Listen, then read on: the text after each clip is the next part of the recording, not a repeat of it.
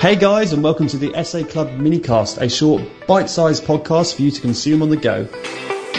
First question we got, Chris, so far. For serviced accommodation, what is better, houses or apartments? Obviously, I think we both have pretty strong views on this particular subject. I'll let you go first. Yeah, but I think we have slightly different views for different times. Okay, so I really like apartments because A, low maintenance, so this is purely from an operational perspective as well. They're lower maintenance. If the block management company is aware, so they should be going through the correct procedures and they're on board, you can have a really, really good relationship. And usually the rental um, price, if you're doing rent to SA, is quite low. So for me, capitalizing on loan workers, more of a contractor corporate client seems to work quite well. So I think apartments really like Houses, on the other hand, perfect. I think you can maximize your potential for guest capacity. You've got the added disadvantage of obvious maintenance issues, but the guest capacity factor really, really comes into play if you've got a kind of a three to four to five bedroom house and you can maximize kind of the living room for sleeping areas and things like that. My preference would be post COVID apartments. I think there's a lot of money to be made in the apartment sector it straddles both the kind of hospitality and the contractor market very nicely. Lower maintenance, lower outlay is my answer. Over to you, Ben. Cool. Well, thank you for that. That's an interesting take. Obviously, I, Ferris, I do mirror, mirror a lot of your thoughts. I think I'm going to call it the kind of bottom line up front. I prefer houses but I also prefer apartments, and I'll give you my typically cryptic answer. So, what I actually mean, I prefer houses, or should I say, I prefer freehold. So, I like freehold properties, and most houses, not all, but the vast, vast majority tend to be freehold. But you also get clearly with a block of apartments, you get the freehold on that. So, I will when I'm saying I like apartments, I like blocks of apartments where we have the freehold. So yeah, as Chris was saying, actually, yeah, both can be compelling in their own rights. Houses I like because the logistics tend to be easier. So in terms of actually getting a guest into a property remotely, house, you whack up a lockbox, nice and easy. With an apartment, often the block management company won't be happy with you whacking up lockboxes willy nilly. So you have to look at alternate options such as KeyNests, meet and greet, yada yada yada. These things are all quite complex. Whereas having a good old fashioned fifteen pound lockbox on the outside can make your life so much easier. I think with houses proportionately they're cheaper typically. You tend to get more actual ground space or room space rather in a property for your rent than you will with an apartment. So I think in for that regard, the bigger the properties or houses especially, they tend to work out better numbers wise, especially if your target market is the professional kind of business market, then they're obviously quite price conscious. The numbers tend to work, which is quite cool. But on the kind of flip side, houses tend to be kind of one deal at a time. It's not very many people, I imagine, that have got like entire rows of houses. So it tends to be a house here, a house there, a house there. And that's great. And you can scale with the kind of the house model. But going back to kind of what Chris is saying, actually with apartments, clearly you can kind of operate and get multiple units in one building. And if you're really rocking, you can be getting the entire apartment block. And then, yeah, that's the way to really chunk up and build your business up quite quickly. So yeah, I'm overall the biggest fan of getting apartment blocks freehold. If not, I think that there are quite a lot of complexities with individual apartments, be that lease restrictions, block management companies, lots of neighbours, etc., that can cause apartments to still work but be more management intensive. So yeah, as per usual, a bit of a complicated answer, but yeah, those are my sort of two preferences really. What would you say, Ben, from a bookings perspective, is the most sought after during lockdown and post lockdown? Well, the the short answer to that, the most COVID resistant type of property that we've experienced, and obviously your mileage may vary depending on where you are in K, but for us, the property that sort of stood the test of time has been the three, four bedroom house consistently throughout this entire period. Like something with its own park, own off-road parking, decent sized three, four bedroom property has been the one where the numbers have worked the best and arguably the occupancies worked the best as well. We're only seeing a small slice of the pie with um kind of where we operate, but yeah, that's my answer to that. So I don't suppose that's the overall answer, but obviously from our perspective, that's what's really kind of stood the test of time. But obviously lockdown, it's going to end at some point. This is going to end mm-hmm. and then we might well be back in a position where it's the apartments that really sort of fly. And we've seen that before, obviously, sort of during last year, kind of during the staycation period, apartments were absolutely roaring along. And even in some of our other places, even outside of kind of um, the staycation boom, they were still doing pretty impressive numbers. So I suppose what we've managed to do in answering that one question is pretty much muddy the waters more than I think we've cleared them. But both can work. It depends. And yeah, I prefer houses and blocks of apartments. I suppose that's where we are. Cool. So next question then, Chris. I think we kind of bottomed that one out nicely. Is um, it's 2021. Is now a good time to get started in SA?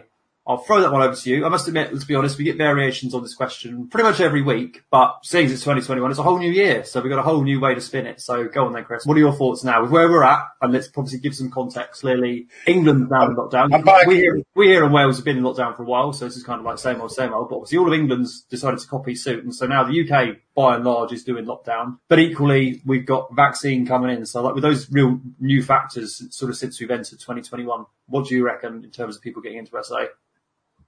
Uh, yeah, honestly, I, I, believe it is for a couple of reasons. I think we've talked about quite extensively, really. The first one being that the UK has to bounce back and the economy has to bounce back. To be able to do that, people need to move around the country. With the onset of the vaccine that's just around the corner, fingers crossed that goes as swift as possible. I think that we're going to see a kind of phase through the months here where February, I think the vaccines are still going to begin to be rolled out. I think people are still going to be in that lockdown period.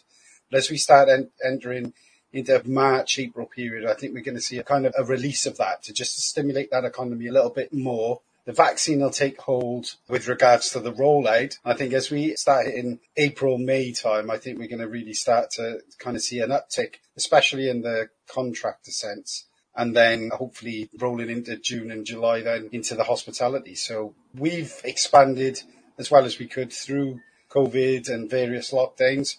I don't see any reason whatsoever that 2021 is going to be any different, if not better. Is my honest honest answer.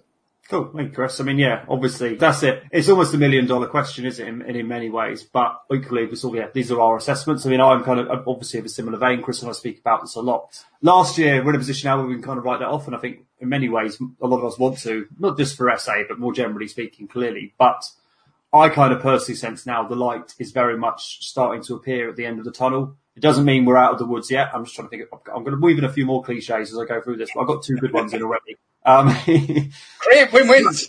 um, that's it. Thank you. Um, but as Chris said, with the vaccine hopefully rolling in and having a positive impact um, sooner rather than later, with this lockdown obviously being imposed now, um, hopefully just obviously again try and help really get a handle on things. At some point this year, and I can't say when, I kind of, my personal opinion now is it's going to be, I'm hoping like sort of spring, early summer. I think we're going to see a definite shift in the balance. So arguably at the moment, there's still quite limited demand because obviously no hospitality, people only really working away from home if they have to as the lockdowns sort of hopefully start to get lifted in their various forms and there's more just general confidence because the vaccine hopefully will obviously um, be having its sort of measured impact. At that point, there is going to be more demand. That's going to be balanced against the fact that a lot of hotels aren't now doing sort of what they do or are doing so in a far more restricted manner a lot of people that would have got into service accommodation have chosen not to, and a lot of people that were doing it have also got out. So I think we're going to see some really crazy numbers at some point this year in terms of like what we can charge for SA and occupancy. We're going to have another staycation boom, I think, in the fairer months this year. My hope and prediction is it won't just be for a month, which is what we saw last year. We had that kind of crazy period in August, and then it all literally summer holidays ended and it all went quiet. I think it's going to be a lot more sustained. And yeah, anyone that's in a position to sort of um, has got some units and is also in a position to scale can really kind of hopefully make hay or money rather while the sun shines. So yeah, one more cliche, managed it. That's all good. So yeah, any thoughts on that, Chris? Uh, no, I, I, just think to kind of expand on is 2021 a good time to start SA or to build SA or to carry on building current SA? I think right now is probably the right time because myself and you are in that stage where we're kind of building now in readiness for our predictions. Obviously, we have no crystal ball, but we're constantly in assessment mode, tracking the news, tracking other service accommodation providers and news articles, and hospitality sector throughout the entirety of COVID. And I think what we did last year and what we're continuing to do this year is to build and build and then as you rightly say in your cliche, make hay while the sun shines. But I think now is the time to build, and we're continuing to do so. The profit margins are obviously lower. The demand is lower in full lockdowns, but in different tiered lockdowns, they can be slightly slightly higher due to the you know increased movement of contractors, etc. So yeah, I think now's the time. Agreed. It's um finding a business model that works now when things arguably couldn't really go much more against kind of the hospitality industry. But if you can make it work now, and you can, because we're not sort of rocket scientists and we've managed to do it, then you're going to have a business that will then, when there's more demand, be able to really sort of take advantage of that, and you can use that kind of period to really grow where you are. So it's a bit of contrarian investing advice, I suppose. But yeah, my opinion, mine opinion on it. Massive disclaimers, but let's hope that we're um, right. That's all I'm going to say. Thanks very much for listening to this episode of the SA Club podcast. We hope you found it useful.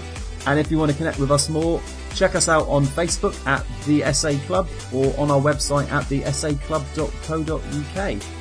We wish you all the best of luck with your service accommodation journey. And remember, if you want success in life, create win-wins. Thanks guys and take care.